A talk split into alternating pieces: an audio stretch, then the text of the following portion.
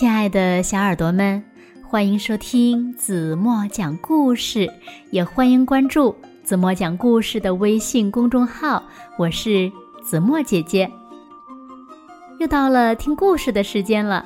今天故事的主人翁呢是巴巴爸爸，哼，是不是很有意思呀？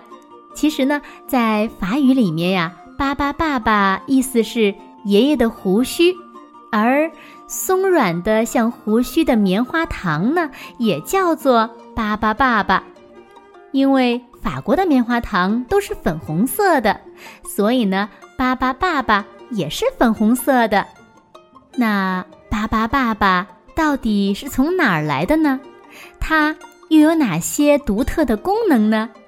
让我们一起来听今天的故事。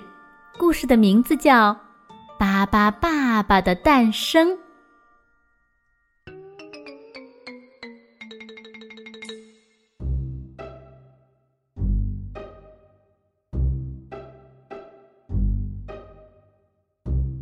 巴巴爸爸出生在弗朗斯瓦家的后院里。弗朗斯瓦每天。都给花浇水。有一天，巴巴爸爸从土里钻出来了，他和弗朗斯瓦马上变成了好朋友。可是呢，弗朗斯瓦的妈妈说：“哦，这个家伙太大了，他不能住在这儿。”巴巴爸爸难过的住进了动物园。他待在笼子里，一点儿都不好玩。一天，巴巴爸爸突然发现自己可以随意改变身体的形状。他把头伸到笼子外面，接着身子也出来了。巴巴爸爸自由了。他想和其他动物们交朋友。他变成海狮的样子，可是海狮觉得它长得好奇怪呀。它变成火烈鸟的样子，克里克里克里，叭叭变。可是火烈鸟觉得它不够漂亮，它又变成单峰驼的样子。克里克里克里，叭叭变。可是，单峰驼说他不喜欢有人陪。管理员对巴巴爸爸说：“动物园的动物只能待在笼子里，不能到处乱走。”巴巴爸爸只好伤心的离开了动物园。巴巴爸爸。来到了市中心，有好多的车哟。他不知道该怎么走了。巴巴爸爸来到了电影院，可是电影院里没有巴巴爸爸坐得下的位子。巴巴爸爸又来到旅馆，旅馆里也没有巴巴爸爸睡得下的房间。爸爸，爸爸好伤心，呜呜呜！他哭了起来。突然，他背后的房子着火了。克里克里克里，爸爸变。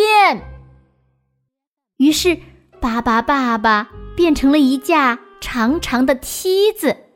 在消防员赶来之前，所有的人都得救了。为了感谢巴巴爸爸，消防员们请他去咖啡馆喝了一杯。哦，糟糕！有一只非洲豹从动物园里跑出来了。克里克里克里，巴巴变。于是，巴巴爸爸又变成了笼子，罩住了危险的非洲豹。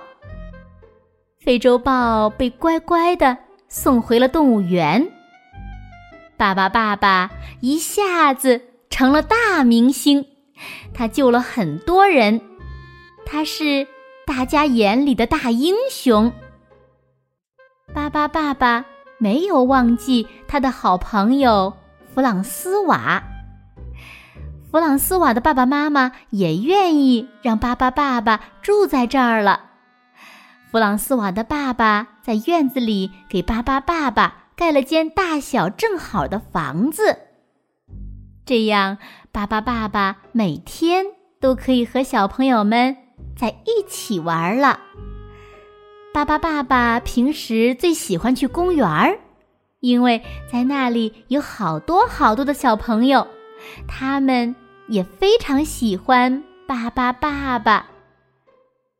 小朋友们，你也想和巴巴爸爸一起玩吗？看，他正在向你招手呢。好了，亲爱的小耳朵们，今天的故事怎么就为大家讲到这里了？那今天留给大家的问题是：你们知道巴巴爸爸最大的特点是什么吗？如果你们知道正确答案，就在评论区给子墨留言吧。好了，今天就到这里吧。明天晚上八点半，子墨还会在这里用一个好听的故事。等你回来哦，轻轻的闭上眼睛，一起进入甜蜜的梦乡啦。晚安喽。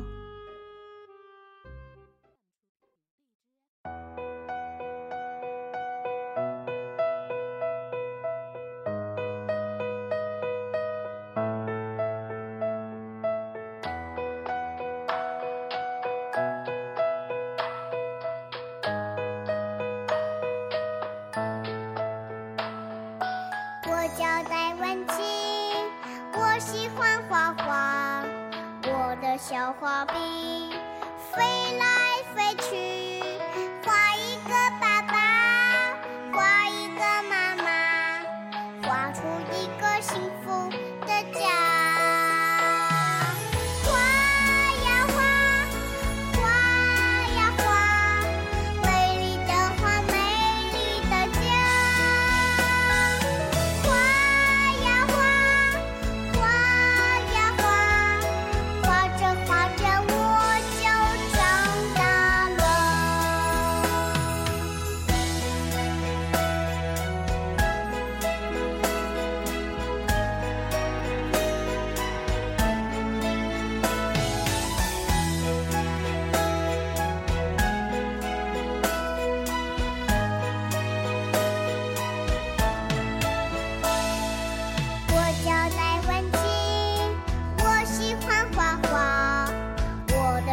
Club.